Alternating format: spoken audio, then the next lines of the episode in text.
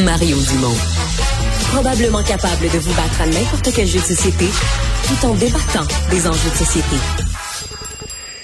C'est un débat important, euh, sensible, qui, qui, est passionné à certains moments, qu'a lancé Ginette Renault et euh, son, son, agent, promoteur Nicolas Lemieux, alors que Madame Renault, euh, dont on imagine que le prochain album et le livre, la biographie, va se vendre à profusion, ben on a dit, ça va être vendu juste dans les gens coutus. Et pas dans les librairies, pas ailleurs, juste dans les gens coutus, dans une entente et là, on pourrait dire dans le monde artistique, dans le monde culturel, on imaginerait la levée de bouclier, mais dans une entente où l'auteur euh, ramasse une partie nettement plus significative qu'ailleurs des sommes, où on laisse beaucoup, mais pas quelques sous, beaucoup plus à l'auteur, de telle sorte que ben là, c'est le plan artistique, c'est pas supposé être ça que tu veux. Hein. C'est pas supposé être dans le monde des arts la chose la plus recherchée. Là, ce qu'on reproche au, au streaming euh, de, toutes sortes, là, c'est de, par exemple dans le monde de la musique, ce qu'on reproche au Spotify et autres, c'est de pas en laisser assez aux, artistes. Et là, donc, on a un agent qui va maximiser ce qu'il va recueillir son artiste. Mais il y a une complication, imaginez-vous donc, qui vient avec ça. C'est qu'il y a une loi, une règle gouvernementale qui fait que les les bibliothèques, les écoles publiques, tout ce qui est public doit encourager les librairies. Et donc, ben, il n'y aura pas, il y aura pas de la biographie de Ginette Renault, si je comprends bien, dans les bibliothèques publiques. Eve Lagacé est directrice générale de l'Association des bibliothèques publiques du Québec. Bonjour, Madame Lagacé. Bonjour, M. Dumont. Vos, vos, vos clients, les gens qui vont dans la bibliothèque municipale et autres, vont être déçus? Oui, effectivement, ils vont être déçus. C'est certain qu'il euh, y a des, citoyens, des usagers de bibliothèque qui vont vouloir euh, lire euh, le livre de Mme Renault. Et qui vont vous la demander à la porte, là, au comptoir? Oui, oui, oui, absolument, absolument. Donc, c'est certain que, dans les premiers temps, on, fera des déçus, assurément. Mais il n'y a pas de compromis là-dessus. Il n'y en aura pas. C'est ça, puis c'est tout. Ben, en fait, si on veut respecter la loi, évidemment, ben, les municipalités, les bibliothèques publiques sont des, services municipaux. Donc, oui, les municipalités euh, sont tenues, évidemment, de respecter euh, la loi, qui est la loi sur le développement des entreprises québécoises dans le domaine du livre. Et j'aurais même tendance à vous dire que malgré le fait que cette loi-là ne soit pas parfaite, euh, de, façon majoritaire, les, nos bibliothèques sont bien d'accord avec l'existence de cette dite loi. Donc ça, c'est une loi qui a été mise en place il y a quelques années, à l'époque où on s'est inquiété de la survie des, librairies indépendantes. Ben, en fait, c'est de toute la chaîne du livre euh, du Québec. Donc, cette loi-là, en fait, euh, couvre euh, les librairies, oui, mais les, les, éditeurs, les distributeurs également. Donc, en fait, ça, ça, fait en sorte que dans un marché particulier, comme le marché qui est celui euh, du Québec. Donc, euh, euh, on connaît la situation là, un, territoire francophone dans un bassin anglophone. Donc, notre marché est somme toute petit. donc, oui, cette loi-là est nécessaire pour s'assurer d'avoir. Qu'est-ce qu'elle dit cette loi-là pour pour une bibliothèque pour une bibliothèque municipale, mettons, pour n'importe quelle ville dans dans le Québec Qu'est-ce que la loi lui dit? Euh, en, gros, pour la bibliothèque, les obligations sont de venir euh, faire les acquisitions dans une librairie qu'on appelle agréée. Donc, il a reçu l'agrément du ministère de la Culture et des Communications et on doit euh, faire les acquisitions dans un minimum de trois différentes librairies agréées qui se retrouvent sur le territoire de notre région.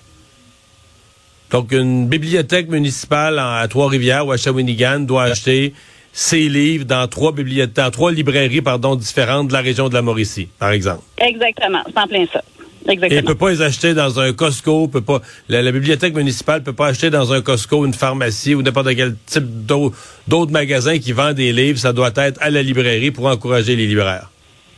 Oui, ben pour encourager les libraires, et je le répète, toute la chaîne du livre, parce que tout ça, toute cette loi-là, en fait, euh, se tient là. Il fait en sorte que euh, chacun des acteurs qui a une contribution. On comprend pour l'extérieur, ça, ça, peut être difficile, ça peut être, ça peut être complexe à comprendre, mais chacun des acteurs a réellement euh, un rôle un rôle à apporter. Et même pour nous, pour les, du côté des librairies, on reçoit des services aux collectivités qui sont qui sont, qui sont importants de la part des, librairies avec qui on fait affaire. Donc, euh, ce travail-là aussi a une valeur. Donc, hmm. on comprend évidemment l'aspect euh, des, des, des, créateurs et de la, de la portion qui peut sembler euh, qui peut sembler faible, euh, qui retourne, euh, qui retourne à l'auteur. mais bon, c'est ça. C'est ça. Nous, on travaille pour les bibliothèques, mais on comprend aussi la logique qui, est derrière ça et, et on y adhère. Mais avez-vous l'impression que Mme Renault a commis un crime de lèse-industrie?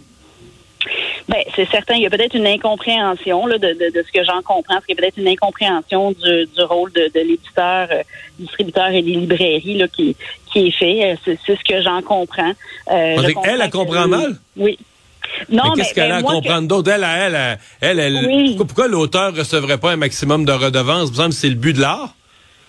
Ben, je comprends, mais chacun les, les chacun des, des, des, maillons de la chaîne de la chaîne du livre, en fait, apporte une valeur et prend un certain risque aussi. Si on pense juste au libraire, par exemple, euh, ben, il a des employés lui-même à payer, bon, etc. Là. Donc, chaque, maillon, euh, chaque maillon, évidemment, là, a son rôle et a évidemment euh, des frais. Mais je comprends, je comprends la volonté de, du créateur de, de vouloir aller chercher le, le maximum pour lui-même. Là, c'est, c'est, on le comprend. Mais, mais vous, vous, comprenez qu'ils viennent de lancer une bombe dans l'industrie? Parce que moi, j'écoute autour de moi, là, j'en connais pas mal de gens qui ont écrit des livres ou qui écrivent des livres. Et euh, ils sont tous d'accord avec elle. Ils disent tous, c'est ça qu'on va faire, on va s'arranger. Si on était capable, c'est la meilleure chose, ça n'a pas de bon sens. On Il y a une frustration là, de ceux qui ont fait des livres. Euh, par exemple, de passer un an de sa vie discipliné, trois heures par jour, euh, écrire, peaufiner, réviser, puis recevoir des pinottes là-dessus, là, puis que toute une industrie, il y a une impression que tout plein d'autres mondes font de l'argent avec ton œuvre, puis toi, t'en ramasses peu. Oui, ben je, je comprends, je, la comprends cette frustration-là vraiment. Euh, ceci étant, on, est dans un, un, milieu de, je le répète, le, Québec est quand même un marché euh, qui, qui, est somme toute fragile et dans les dernières années, même si la loi n'est pas parfaite, l'esprit de la loi est vraiment basé sur des bonnes intentions de faire en sorte qu'on ait des produits culturels québécois de qualité, des livres québécois, en fait, je dis pas des produits mm. culturels, mais là, ça c'est vraiment dans l'industrie du livre, donc des livres québécois de qualité, vraiment de s'assurer d'avoir euh, une, ce qu'on appelle une bibliodiversité, c'est-à-dire une diversité de, de types de livres, de types d'auteurs euh, partout. Donc là, dans, on parle du cas de, de, de Madame Renault, qui évidemment qui va être un best-seller, là, donc qui va qui va très bien se vendre. Mais si on n'avait pas cette loi-là euh, au Québec, ça voudrait dire que de plus petits auteurs qui, qui, qui ont peut-être des produits nichés, un livre niché, euh, ne pourrait simplement être, pas être publié, ça ne mhm. fonctionnerait tout simplement pas. Donc ça, c'est la, la, la, les avantages qu'a cette loi-là. Ça nous permet d'aller faire d'avoir des livres qui vont être sur des sujets euh, des sujets plus particuliers. On va prendre des risques davantage, ce qui ne serait pas le cas si, si elle n'existait pas. Je comprends bien ce que vous euh, nous dites, euh, mais je pense quand même qu'il y a tout un débat, euh, qu'on le veuille ou non, il y a tout un débat qui vient d'être lancé. Dans l'industrie, Eve Lagacé, directrice générale de l'Association des bibliothèques publiques du Québec, merci d'avoir été là. Merci à vous. Au revoir.